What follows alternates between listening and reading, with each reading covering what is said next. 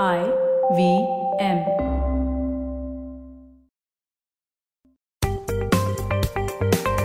नमस्ते दोस्तों, मेरा नाम है अनुपम गुप्ता, मैं हूँ आपका होस्ट और स्वागत है आपका, क्योंकि इस पॉडकास्ट का नाम है आपका पैसा वैसा।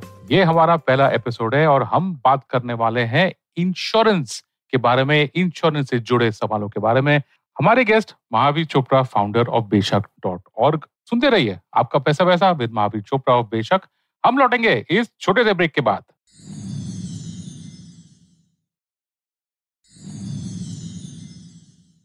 जरा बताएँगे ये बेशक क्या है? एग्जैक्टली बिकॉज़ काफ़ी इंटरेस्टिंग सा प्लेटफॉर्म मुझे लग रहा है। जब मैं ये वेबसाइट पे गया था, बेशक डॉट ओ आर जी मैंने देखा कि ये इंश्योरेंस के ऊपर काफ़ी फोकस्ड है।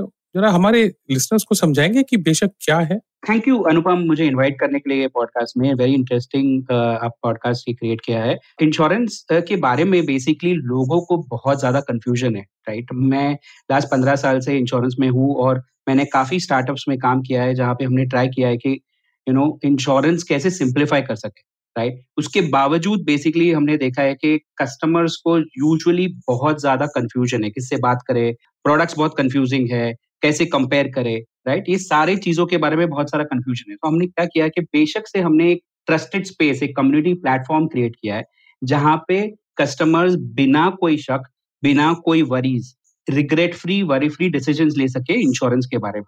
हमने ये प्लेटफॉर्म इस तरह से बनाया है कि हम कोई भी टाइप का इसमें पॉलिसीज़ बेचेंगे नहीं, ना हम कोई प्रोडक्ट्स के बारे में एडवर्टाइज करेंगे। हम सिर्फ़ फोकस करेंगे कि इंश्योरेंस के बारे में राइट इन्फॉर्मेशन कस्टमर तक पहुँचे। ये है बेशक। बढ़िया काफ़ी इंटरेस्टिंग क्योंकि आज की तारीख में मैं अगर इंटरनेट पे जाता हूँ और और मुझे जीवन बीमा या स्वास्थ्य बीमा के बारे में कुछ भी कुछ भी अगर मुझे फाइंड आउट करना है और मैं गूगल के थ्रू जाता तो मेरे सीधे यू नो लैपटॉप स्क्रीन या कंप्यूटर स्क्रीन या मोबाइल स्क्रीन पे धड़ाधड़ सब कुछ, इतने सारे एड्स आते हैं और कुछ समझ में नहीं आता कि कौन सी पॉलिसी मेरे लिए या मेरे परिवार के लिए अच्छी है। तो दोस्तों, ये एपिसोड जो है, ये स्वास्थ्य बीमा पे है, जो आप उसको हेल्थ इंश्योरेंस बोल सकते हैं मेडिक्लेम बोल सकते हैं। ये आप शायद अपने आप के लिए पर्सनली खरीदते हैं एजेंट के थ्रू या डायरेक्टली ऑनलाइन या क्या पता, आपकी कंपनी भी आपके लिए एक स्वास्थ्य बीमा का बंदोबस्त कर सकता है। तो हम ये एपिसोड में बात करेंगे स्वास्थ्य बीमा के बारे में। महावीर, पहला सवाल समझिए मैंने स्वास्थ्य बीमा की पॉलिसी ले ली। और अगर पॉलिसी लेने के बाद समझिए मैंने सिगरेट पीना चालू किया या गॉड फॉरबिड कोई ऐसी मुझे बीमारी हो गई पॉलिसी देने के बाद तो मुझे हेल्थ इंश्योरेंस कंपनी जो कंपनी से मैंने मेरी स्वास्थ्य बीमा ली है उनको मुझे कुछ इन्फॉर्म करना पड़ेगा उनको कुछ बोलना पड़ेगा मुझे? हाँ ये बहुत इंपॉर्टेंट क्वेश्चन है जो आपने पूछा है अनुपम। सो so, इसका बेसिक आंसर ये है कि जब आप पॉलिसी खरीदते हो जब वो प्रोसेस के थ्रू आप जाते हो और जब वो इंश्योरर आपको जो भी क्वेश्चन पूछता है, चाहे वो प्रपोजल फॉर्म में हो, चाहे वो आपको फ़ोन पे पूछे, चाहे आप मेडिकल टेस्ट के टाइम पे डॉक्टर को बताए, तब आपको सारा इन्फॉर्मेशन बहुत अच्छी तरह से बताना है। आपको कोई भी चीज़ छुपानी नहीं है। आप ज़्यादा इन्फॉर्मेशन देंगे तो प्रॉब्लम नहीं है, लेकिन आपको कम इन्फॉर्मेशन नहीं देना है। आपका पॉलिसी इश्यू होने तक आपको इंश्योरेंस कंपनी की तरफ़ रिस्पॉन्सिबिलिटी है कि आप सही इन्फॉर्मेशन इंश्योरेंस कंपनी तक पहुँचाए। लेट से मैंने पॉलिसी का प्रपोजल फॉर्म भर दिया चेक भर दिया और मेरा पॉलिसी अभी तक मिला नहीं है, उसके बीच में मुझे कुछ बीमारी हो गई तो मेरी रिस्पॉन्सिबिलिटी है कि मैं इंश्योरेंस कंपनी को बताऊँ। मेरी पॉलिसी बन गई, मुझे मिल गई, उसके बाद मुझे जो भी होता है, मेरी हेल्थ में कोई भी चेंजेस होते हैं, मेरे लाइफस्टाइल में कोई भी चेंजेस होते हैं, मैं स्मोक करना शुरू करता हूँ, उसके बारे में कोई भी इंश्योरेंस पॉलिसी के रूल्स के हिसाब से आपको कोई इन्फॉर्मेशन इंश्योरेंस कंपनी को देने की ज़रूरत नहीं है। आप निश्चिंत हो सकते हैं, आपको बेसिकली सिर्फ़ पॉलिसी मिलने के पहले तक ध्यान रखना है कि आपने सारी इन्फॉर्मेशन दी है। आपको एक बार पॉलिसी मिल गई, उसके बाद आपको कोई इन्फॉर्मेशन पास ऑन करने की इंश्योरेंस कंपनी को ज़रूरत नहीं। ठीक है, और समझिए जब मैंने फॉर्म फिल करते टाइम क्योंकि स्वास्थ्य बीमा का जो फॉर्म होता है, वो काफ़ी डिटेल सा होता है तो जब मैं वो फॉर्म भर रहा हूँ, अगर मेरे से गलती हो गई, समझिए, या मैंने भूल से मैंने लिखा ही नहीं कि मेरी कुछ बीमारी थी, और मैंने लिखा ही नहीं उसे या फिर मैंने गलत डिक्लेरेशन कर दिया कि मैंने हम्म। गलत गलत बीमारी का नाम लिख लिया या या जो भी। अगर पॉलिसी लिखते वक्त खरीदते वक्त अगर मेरे से कोई गलती हो गई होगी तो मैं उसके बारे में क्या करूँ? अगर और मुझे बाद में मालूम पड़ा कि हाँ मेरे से गलती हो गई तो ये गलती को मैं कैसे करेक्ट कर सकता हूँ? ये ये बहुत ही ज़्यादा इंपॉर्टेंट क्वेश्चन पूछा है आपने अनुपम। तो इसलिए सबसे इम्पोर्टेंट चीज़ ये है कि ये बहुत ज़्यादा होता है। इसीलिए कस्टमर जब पॉलिसी खरीदता है, उसको बहुत ध्यान रखना चाहिए। रीजन बीइंग कि जो भी आपको पॉलिसी एडवाइस कर रहा है या पॉलिसी सेल कर रहा है, उसका इंटरेस्ट इसमें है कि वो पॉलिसी इशू हो जाए ताकि उसको कमीशन मिले राइट उसका इंटरेस्ट इसमें भी है कि आपको वो हेल्प करे पॉलिसी लेने में बट उसको कमीशन तब मिलता है जब आपका पॉलिसी इशू हो जाए। उसकी हड़बड़ी में कि ही वांट्स टू उसको पॉलिसी आपको देना है, उसमें आप आपका प्रपोजल फॉर्म को जल्दी में, जल्दबाजी में नहीं भरेंगे। पहली बात तो ये है। ये बहुत ज़्यादा होता है और आज जब हम ये, इसके बारे में इंफॉर्मेशन काफ़ी सोशल मीडिया में और हमारे ब्लॉग्स के थ्रू जब स्प्रेड कर रहे हैं तो पता चल रहा है कि बहुत लोगों ने मिस कर दिया इन्फॉर्मेशन बताने के लिए। तो इसके बारे में मेरा बहुत ही सिंपल सुझाव ये है कि जैसे ही आपको पता चला कि आपको कोई डिज़ीज़ था या आपने कोई लाइफस्टाइल के बारे में कुछ क्वेश्चन रॉन्ग आंसर किया है आपकी ये रिस्पॉन्सिबिलिटी है कि आप इंश्योरेंस कंपनी को थ्रू कॉल सेंटर और थ्रू ईमेल और through going to their branch office आप ब्रांच ऑफ़िस में जाके आप उनको ये इंफॉर्मेशन लिखित में राइटिंग में आप उनको दे। इससे क्या हो सकता है? एक चीज़ हो सकती है कि आपको रिस्क है कि वो इंश्योरर बोल सकता है कि ठीक है, आपने ये रॉन्ग इन्फॉर्मेशन दी आपकी पॉलिसी में कैंसिल करता हूँ। बट वो बेटर है कि आपकी वो पॉलिसी कैंसिल हो जाए ना कि आप पाँच साल के बाद जब क्लेम करो, तब आपका क्लेम रिजेक्ट हो जाए और अपने पाँच साल का प्रीमियम आपका वेस्ट हो जाए राइट तो सिंपल आंसर इसका ये है कि जैसे ही आपको पता चला है कि आपने कोई इन्फॉर्मेशन मिस कर दी है पॉलिसी लेने के पहले जो आपको डिज़ीज़ था या लाइफस्टाइल का कुछ प्रॉब्लम था, आपको इंश्योरर को राइटिंग में इन्फॉर्म करना है और उसका एक्नोलेजमेंट लेना है कि मैंने ये इन्फॉर्मेशन बता दी है। उसके बाद यू बी प्रिपेयर्ड आप प्रिपेयर रहिए कि पॉलिसी कैंसिल हो सकती है या पॉलिसी में कोई कंडीशन ऐड हो सकती है। दैट इज़ बेटर वो बेहतर है कि वो कुछ भी कंडीशन ऐड हो जाए आपको विजिबिलिटी हो आपको पता हो कि आपको क्लेम मिलेगा कि नहीं मिलेगा। उसके कंपैरिजन में कि आप वो पॉलिसी वैसे ही चलाए बिना ब्लाइंडली चलाए कि आपने नहीं पता ये इन्फॉर्मेशन और आपको क्लेम के टाइम पे प्रॉब्लम राइट इसमें इन्फॉर्म कीजिए। ठीक है। भाई इस, इसमें दो सवाल थे मेरे। हम काफ़ी बार क्या होता है कि अगर मैंने ये एजेंट के थ्रू किया एजेंट शायद मेरा दोस्त है या कई जान पहचान से आया है और एजेंट मुझे बोलता है कि सर आप इसमें आप ये नहीं लिखिए। अगर आप ऐसा कुछ कर रहे हैं समझिए आप स्मोकर है तो नहीं लिखिए ये है वो है। छोटी मोटी चीज़ें वो बोल देता है नहीं लिखिए तो बिकॉज़ शायद मेरे ख्याल से उसकी वजह से प्रीमियम ज़्यादा हो जाता है। तो इसके बारे में आपका क्या ख्याल है? ये ये ये बहुत कॉमन चीज़ है अनुपम और ये हमको बहुत ज़्यादा ध्यान रखना चाहिए कि ऐसी एडवाइस हम ना ले। इनफैक्ट अगर कोई एडवाइजर आपको ये बोल रहा है कि आप कोई इन्फॉर्मेशन छुपाइए तो ऑनेस्टली मेरे हिसाब से वो एडवाइजर के साथ आपको आपकी पॉलिसी इशू भी नहीं करवानी चाहिए। आपको उसके साथ काम भी नहीं करना चाहिए, पहली चीज़। दूसरी चीज़, अगर एडवाइजर का जो नॉर्मल पिच होता है, वो ये होता है कि, सर, आप ये मत लिखिए, क्योंकि चार साल के बाद तो ये ऐसे भी कवर हो जाएगा। आपका इन्फॉर्मेशन बताने की ज़रूरत नहीं है। ये तो प्री एग्जिस्टिंग डिज़ीज़ है, देखो यहाँ पे लिखा हुआ है चार साल के बाद कवर हो जाता है। आप लिखोगे तो भी कवर हो जाएगा, नहीं लिखोगे तो भी कवर हो जाएगा। ये इन्फॉर्मेशन नॉनसेंस है। द इन्फॉर्मेशन जो राइट right इन्फॉर्मेशन है, वो ये है कि अगर आप नहीं बताएँगे, कोई भी तरीके से आपने कुछ चीज़ छुपाई है इंश्योरर को वो इन्फॉर्मेशन की ज़रूरत है बिकॉज़ इंश्योरर क्या कर रहा है? आपकी हेल्थ को समझ के फिर आपको पॉलिसी दे रहा है एक स्पेसिफिक प्रीमियम पे। अगर आप हेल्थ रॉन्ग बता रहे हो तो वो जो दाम आपको लगा रहा है, वो भी रॉन्ग है। उसके पॉइंट ऑफ़ व्यू से जो पूरा कॉन्ट्रैक्ट आपके बीच में क्रिएट हो रहा है, आपके और इंश्योरर के बीच में, वो भी पूरा गलत हो गया राइट इंश्योरर के पास as per government rules I rules right है कि अगर जिस दिन उसको पता चला कि आपने गलत इन्फॉर्मेशन दी है, उस टाइम पे वो इंश्योरर आपकी पॉलिसी को कैंसिल कर सकता है, आपकी क्लेम को कैंसिल कर सकता है और आपके पैसे भी वापस नहीं करेगा। तो ये जो चीज़ है कि एजेंट आपको कोई सजेशन दे रहा है कि आपके इन्फॉर्मेशन छुपाइए दो चीज़ करनी है आपको। वो एजेंट से प्लीज़ काम मत कीजिए। आप उससे कोई भी पॉलिसी मत खरीदिए बिकॉज़ वो एजेंट आपके फ़ायदे में काम नहीं कर रहा है। और दूसरी चीज़ प्लीज़ प्लीज़ कोई भी इन्फॉर्मेशन नहीं छुपाइए। और दो सवाल महावीर। नंबर वन अगर मैंने ऐसा कर दिया तो मेरा प्रीमियम तो बढ़ जाएगा। और नंबर टू आपने दो बार बोला चार साल का पीरियड तो ये चार साल का क्या होता है पीरियड एग्जैक्टली मुझे समझ नहीं right. तो पॉलिसी खरीदने के टाइम पे अगर आपको कोई भी टाइप की डिज़ीज़ है या कोई भी टाइप की हेल्थ कंडीशन है जैसे सपोज़ मैं मेरे फादर के लिए पॉलिसी खरीद रहा हूँ, उनको डायबिटीज़ है और इंश्योरर पॉलिसी इशू करता है तो इंश्योरर जो भी एग्जिस्टिंग बीमारी होती है, जो बीमारी है, जब पॉलिसी आप खरीद रहे हो उस टाइम पे, उसके ऊपर एक चार साल का वेटिंग पीरियड लगाता है।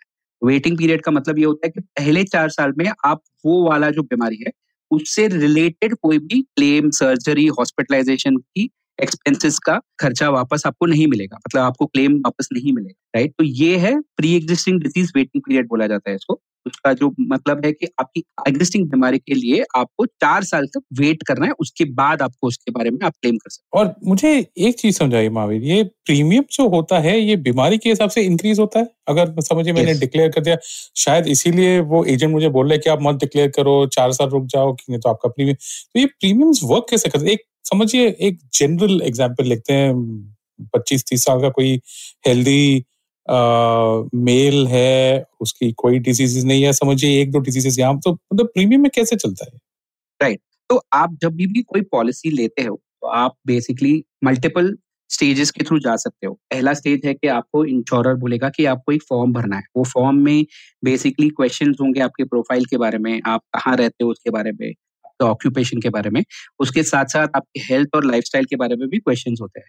अब वो हेल्थ और लाइफस्टाइल के क्वेश्चन इंश्योरर इसीलिए पूछता है ताकि इंश्योरर को पता चले कि वो क्या रिस्क कवर कर रहा है राइट उसको पता होना चाहिए कि अच्छा ये जो पर्सन है जो मैं कवर कर रहा हूँ वो हेल्दी है या उसको कोई डिज़ीज़ है। और उस पॉइंट ऑफ़ व्यू से इंश्योरर उसका प्रीमियम बढ़ा सकता है राइट आपने जो बोला वो सही है कि सपोज़ कोई क्रोनिक इलनेस है, जिसको मतलब जो रेगुलर इलनेस है, जैसे आप रेगुलर दवाइयाँ लेते हैं, जैसे कि डायबिटीज़ है हाइपरटेंशन है, या कोई कोलेस्ट्रॉल रिलेटेड डिज़ीज़ है, इसके केसेस में आपको बेसिकली एडिशनल प्रीमियम भरना पड़ सकता है। इंश्योरर आपको क्लोज टू लेट से एवरेज दस परसेंट से लेके तीस चालीस परसेंट तक आपसे एक्स्ट्रा प्रीमियम ले सकता है। उसका रीजन क्या है? उसका रीजन सिंपल है कि आप जो रिस्क कवर कर रहे हो, जो प्रीमियम इंश्योरर ने चार्ज किया है, वो एक हेल्थी इंडिविजुअल के लिए चार्ज आपका जो हेल्थ है, वो एवरेज से थोड़ा सब स्टैंडर्ड है। मतलब आपकी जो हेल्थ है, थोड़ी कम हेल्दी है। उस पॉइंट ऑफ़ व्यू से इंश्योरर का रिस्क ज़्यादा है, इसीलिए इंश्योरर बोल रहा है, ये रिस्क ज़्यादा है तो आपको प्रीमियम भी ज़्यादा पे करना पड़ेगा। इतना सिंपल हिसाब किताब है इसका। तो आपकी अगर हेल्थ खराब है तो आपको प्रीमियम ज़्यादा पे करना पड़ सकता है। आपकी पॉलिसी नहीं भी इशू हो सकती है, उतना तक भी जा सकता है। तो इसीलिए हम बोलते हैं हमेशा कि पॉलिसी आपको जितना जल्दी हो जाए, जब आपको पॉलिसी की ज़रूरत नहीं है अभी आपको पॉलिसी खरीदनी चाहिए। जब आप एकदम हेल्दी हो, तब चाहिए महावीर अभी मुझे एक ही बताइए। मैंने समझिए स्वास्थ्य बीमा अगर मैंने मेरे बैंक के थ्रू मैंने खरीदी ये मुझे सस्ती पड़ती है। तो इसमें कोई जैसे मुंबई में बोलते हैं इसमें कोई झोल है कोई कैच कोई कैच है? हाँ मुझे लगा ही था जब हमने पहली बार बात किया था कि दो बॉम्बे वाले अगर एक पॉडकास्ट पे आ रहे हैं तो ये वाले बॉम्बे वाले हिंदी वर्ड्स तो यूज़ होने वाले ही। तो झोल लोचा लोचा। तो दोस्तों ये अगर आपको अगर आप बॉम्बे से नहीं है झोल लोचा का मतलब कुछ कुछ मतलब उसमें कुछ ऐसा एक एंगल होगा, कुछ कैच होगा जिसकी वजह से बैंक के थ्रू ली गई स्वास्थ्य बीमा सस्ती पड़ती है और महावीर बताएँगे क्यों? महावीर। श्योर सो जो भी बैंक की पॉलिसीज़ होती है, वो टिपिकली क्या होती है? वो ग्रुप पॉलिसी होती है। आपको ग्रुप पॉलिसी में क्या फ़ायदा होता है कि प्रीमियम्स कम होती है?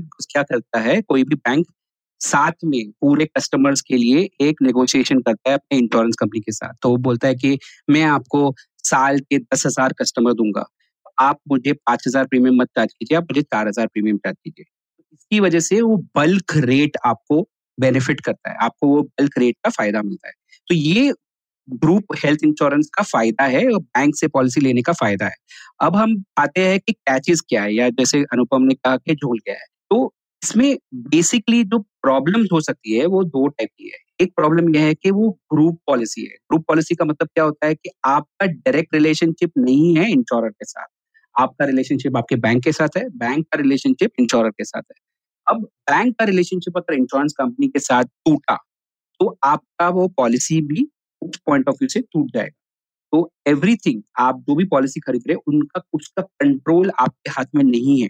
उसका कंट्रोल इंश्योरर के हाथ में है और बैंक के हाथ अगर बैंक की कमीशन ड्रॉप हो गए या बैंक को कोई रीजन की वजह से वो इंश्योरर के साथ रिलेशनशिप आगे नहीं रखना है तो बैंक वो पॉलिसी को बंद कर सकता है और आपको वो जो इंश्योरर है, वो आईआईडी के हिसाब से उसको एक रूल है कि उसको आपको एक दूसरी पॉलिसी ऑफ़र करनी पड़ सकती है राइट उसको पोर्टेबिलिटी बोलते हैं या माइग्रेशन बोलते हैं बट उसमें ये आ सकता है कि आपको या तो उस टाइम पे प्रीमियम सडनली बहुत बढ़ सकता है राइट या आपको ऐसा हो सकता है कि वो पॉलिसी में जो कंडीशन है वो आपको अ, आपको अ, आपको ठीक नहीं लग सकती है। क्योंकि आपको तभी फोर्सेबली वो वाली पॉलिसी लेनी पड़ेगी जो वो इंश्योरर आपको ऑल्टरनेटिवली ऑफ़र कर रहा है राइट तो बेसिकली फ़र्स्ट प्रॉब्लम जो है कोई भी ग्रुप पॉलिसी का या बैंक पॉलिसी का ये है कि आप कंट्रोल में नहीं कंट्रोल में जो है वो बैंक है और इंश्योरर है। दूसरा प्रॉब्लम जो है वो भी बहुत इंपॉर्टेंट प्रॉब्लम है कि आप जब बैंक की पॉलिसी ले रहे हैं तो इसका प्रीमियम भी कभी भी बढ़ सकता है। क्योंकि अगर आप लेट से रिटेल पॉलिसी खरीदते हैं तो उसका प्रीमियम जो होता है, वो स्प्रेड आउट होता है मल्टीपल नंबर ऑफ़ ईयर्स में और आपका प्रीमियम ग्रेड अलग टाइप का होता है। जबकि आप ग्रुप पॉलिसी खरीदते हो, उसमें प्रीमियम हर साल इंश्योरर डिसाइड करता है डिपेंडिंग ऑन प्रीवियस ईयर में कैसे क्लेम था तो लेट से एक कोई स्पेसिफिक साल में बहुत ज़्यादा क्लेम आ गए और जो प्रीमियम इंश्योरर ने कलेक्ट किया था, उससे ज़्यादा क्लेम्स आ गए तो प्रीमियम शूट अप हो सकता है। सडनली आपको एक साल में प्रीमियम लेट से पाँच हज़ार रुपए तो अगले साल दस हज़ार भी हो सकता है। बिकॉज़ एवरी ईयर इसका प्रीमियम कैलकुलेट होता है। ना कि इंश्योरेंस कंपनी जब आपको रिटेल जो रेगुलर पॉलिसी खरीदते हैं, उसमें होता है।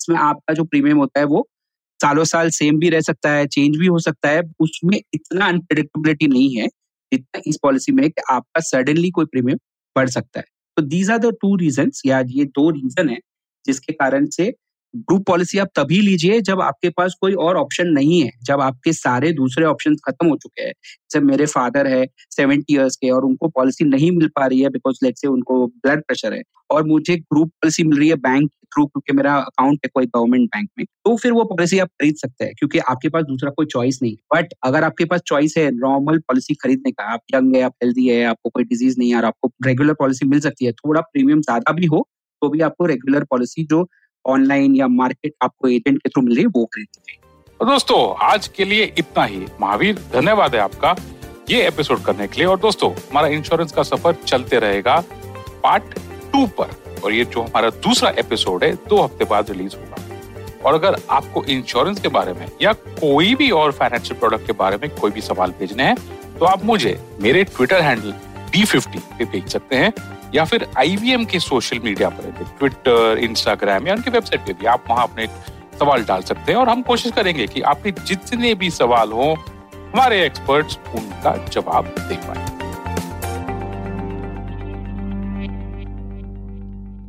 कृपया ध्यान रखें, इस शो में होने वाली सारी बातें केवल सूचना देने के लिए हैं। इन्हें किसी भी तरह की आर्थिक सलाह समझना गलत है। किसी भी निवेश से पहले अपने आर्थिक सलाहकार की मदद ज़रूर लें।